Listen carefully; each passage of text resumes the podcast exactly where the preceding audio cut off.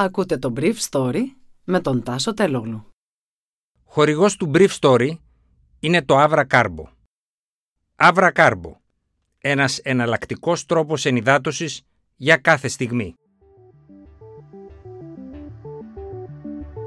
Καλημέρα και καλό μήνα. Σήμερα είναι Παρασκευή, πρώτη Οκτωβρίου δύο χιλιάδες είκοσι ένα και θα ήθελα να μοιραστώ μαζί σας αυτά τα θέματα που μου έκανε εντύπωση. Η αμοιβαία συνδρομή του ΝΑΤΟ δεν μας καλύπτει στην περίπτωση τουρκικής επίθεσης, λέει ο Πρωθυπουργός.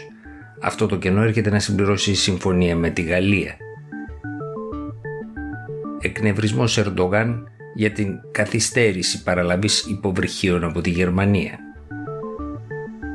Ενώ πέφτει η θερμοκρασία στη Βόρειο Ελλάδα, επιβαρύνονται οι επιδημιολογικοί δείκτες. Δεν θα επεκταθεί η υποχρεωτικότητα των εμβολιασμών, λέει ο Πρωθυπουργός. Εν τω μεταξύ, η Ελλάδα έχει περισσότερους νεκρούς από τη Σουηδία, μια χώρα που δεν εφάρμοσε lockdown. Υπάρχει ένα άρθρο στη συνθήκη που υπεγράφει με τη Γαλλία επεχθές το πρωί ο Πρωθυπουργός μιλώντας στο Athens Democracy Forum, μια ρήτρα αμοιβαίας συνδρομής, το οποίο ουσιαστικά λέει ότι αν κάποια από τις δύο χώρες δεχτεί επίθεση, αν τα εδάφη της αμφισβητηθούν, αν αμφισβητηθεί η εδαφική της ακεραιότητα, το άλλο μέρος υποχρεούται να παράσχει βοήθεια. Αυτό το περί αμφισβήτησης της εδαφικής ακεραιότητας είναι ασφαλώς μια εκτατική ερμηνεία του άρθρου δύο της πρόσφατης συνθήκης με τη Γαλλία.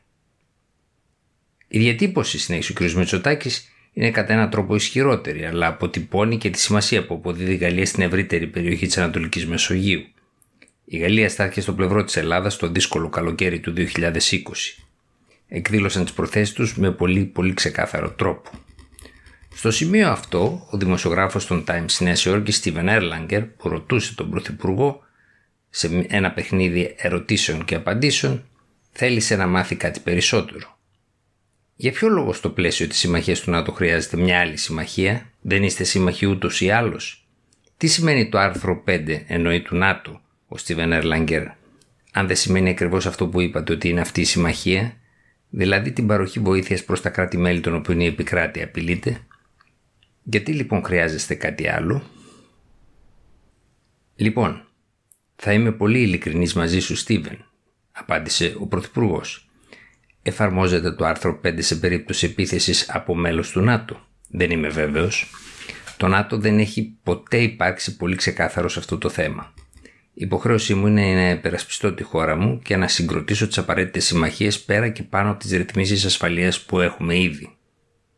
Όσον αφορά το θέμα που έθεσες, αν χρειαζόμαστε μια ξεχωριστή συμμαχία εντός του ΝΑΤΟ, θα έλεγα ότι η Ευρώπη ως Ήπρος πρέπει να ευθυγραμμίσει την οικονομική της δύναμη με τις γεωπολιτικές της φιλοδοξίες.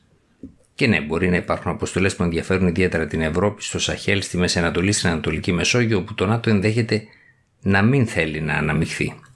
Επομένως, θεωρώ ότι αυτές οι δύο πρωτοβουλίες συμπληρώνουν η μία την άλλη, αλλά βλέπω και μια πολύ σαφή δήλωση εκ μέρους της Ευρώπης, αν καταφέρουμε να φτάσουμε ως εκεί, ότι είμαστε πρόθυμοι και ικανοί να αναλάβουμε πρωτοβουλίες ακόμα και χωρίς την έγκριση του ΝΑΤΟ. Αυτό θα σήμαινε, για να είμαι απολύτως ξεκάθαρος, χωρίς την έγκριση των Ηνωμένων Πολιτειών. Την ίδια ώρα, ο Τούρκος πρόεδρος Ερντογάν, γυρίζοντας από τη συνάντησή του στο Σότσι με τον Βλαντιμίρ Πούτιν, εξέφραζε δυσαρέσκεια για το γεγονός ότι η Γερμανία δεν βιάζεται σε τέτοιο βαθμό να παραδώσει τα υποβρύχια της κλάσης διακόσια δεκατέσσερα που θα πρέπει με βάση τη σύμβαση να παραλάβει η Τουρκία. Σύμφωνα με πληροφορίες μου, τα υποβρύχια συναρμολογούνται στην Τουρκία μετά από παράδοση των κομματιών τους από την ThyssenKrupp Marine Systems. Τα κομμάτια για το πρώτο υποβρύχιο είχαν ήδη παραδοθεί το δύο χιλιάδες δεκαεπτά και οι Τούρκοι είχαν ανακοινώσει ότι η συναρμολόγησή του είχε τελειώσει. Αλλά οι πράσινοι ζήτησαν μετά την εισβολή της Τουρκίας στη Συρία το δύο χιλιάδες δεκαοκτώ να σταματήσουν οι παραδόσεις. Το Γενάρη αυτού του χρόνου, δηλαδή το δύο χιλιάδες είκοσι ένα, οι πράσινοι συμπεριέλαβαν την ελληνοτουρκική διένεξη ως λόγο για την μη παράδοση των τμήματων που απαιτούνται για τη συναρμολόγηση του πρώτου υποβρυχίου. Τώρα οι πράσινοι διεκδικούν το Υπουργείο Εξωτερικών και αν το πάρουν, στο ζήτημα αυτό είναι βέβαιο ότι δεν θα δείξουν σπουδή. Η εξαγωγή πάντως έχει εγκριθεί από το δύο χιλιάδες εννιά. Ο Steven Erlanger των Times της Νέας Υόρκης ρώτησε τον Κυριακό Μιτσοτάκη χθες στο Athens Democracy Forum αν έχει πολιτικοποιηθεί το ζήτημα των εμβολιασμών στην Ελλάδα. Στη δική μου χώρα το ζήτημα έχει πολιτικοποιηθεί, είπε ο Αμερικάνος δημοσιογράφος, σε έναν βαθμό από την Εκκλησία αλλά και άλλους. Πώς το εξηγείται αυτό? Είναι ένα κατάλοιπο του λαϊκισμού, πρόκειται για βαθιά δυσπιστία στο κράτος, είναι δυσπιστία προς τις αρχές, είναι αυτή η παραπληροφόρηση προς τα έξω? Μάλλον είναι λίγο απ' όλα, είπε ο Πρωθυπουργός Κυριακός Μιτσοτάκης. Σύμφωνα τα εμβόλια έχουν πολιτικοποιηθεί λιγότερο στην Ελλάδα από ό,τι στη χώρα σας. Εάν κοιτάξετε τις ακροτικές περιοχές, τα ποσοστά εμβολιασμού εκεί είναι μικρότερα σε σχέση με τις μεγάλες πόλεις. Προσπαθούμε να εξηγήσουμε και να πείσουμε τους ανθρώπους ότι ο εμβολιασμός προφανώς είναι η σωστή επιλογή και η μοναδική προστασία που έχουν απέναντι στο τέταρτο κύμα της πανδημίας. Χθες το βράδυ όμως οι νεκροί από COVID ή με COVID στην Ελλάδα ξεπέρασαν αυτούς της Σουηδίας, μιας χώρας που δεν έκανε ούτε μία μέρα lockdown. Έχει όμως ένα πολύ πιο αποτελεσματικό σύστημα επιδημιολογικής επιτήρησης και ένα καλύτερο σύστημα υγείας. Επιδημιολογική επιτήρηση? Πάρτε ένα παράδειγμα. Σύμφωνα με τα στοιχεία που αναρτά το Υπουργείο Παιδείας, σε πλήρη αναστολή ήταν χθες το μηδέν κόμμα μηδέν ένα τοις εκατό των σχολικών μονάδων. Τα κρούσματα πάνω από το πενήντα τοις εκατό ενός τμήματος αφορούν το μειονοτικό σχολείο της Ξάνθης, ένα νηπιαγωγείο στην Κόρινθο και ένα σχολείο στη Νεάπολη Θεσσαλονίκης. Ένα στα τέσσερα κρούσματα κάθε μέρα αφορά παιδιά και εφήβους, αλλά σύμφωνα με ένα στέλεχος του Υπουργείου Υγείας που μίλησε χθες το βράδυ υπό τον όρο της ανωνυμίας, η πίεση στις ΜΕΘ και τα νοσοκομεία της Βόρειας Ελλάδας είναι πολύ μικρότερη, ακόμα και αν σε κάποιους από τους νομούς αυτούς έχει εμβολιαστεί λιγότερο από το πενήντα τοις εκατό. Πόσα όμως από τα παιδιά που βρίσκονται θετικά έχουν κολλήσει από τα σχολεία τους και πόσα από τους ανεμβολίαστους ενήλικες του οικογενειακού τους περιβάλλοντος? Αυτό μέχρι τώρα δεν μας το έχει αποκαλύψει η επιδημιολογική επιτήρηση του ΕΟΔΗ.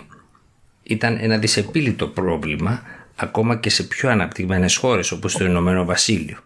Είναι όμως απολύτως αναγκαίο για να αντιληφθεί το κράτος κατά πόσο είναι αποτελεσματικά τα μέτρα που λαμβάνονται στις σχολικές μονάδες. Η ηγεσία του ΕΟΔΗ πρόκειται να αλλάξει αυτές τις μέρες. Επίσης έγινε γνωστό χθες από τον Sky ότι θα αλλάξει και η σύνθεση της Επιτροπής των Επιδημιολόγων. Θα περιοριστούν σε ένα πολύ πιο λιγομελές σχήμα των επτά ειδικών. Όλα αυτά δεν είναι βέβαιο ότι θα φέρουν καλύτερα στοιχεία και καλύτερη επιδημιολογική επιτήρηση στο τέταρτο κύμα. Ήταν το Brief Story για σήμερα, πρώτη Οκτωβρίου δύο χιλιάδες είκοσι ένα.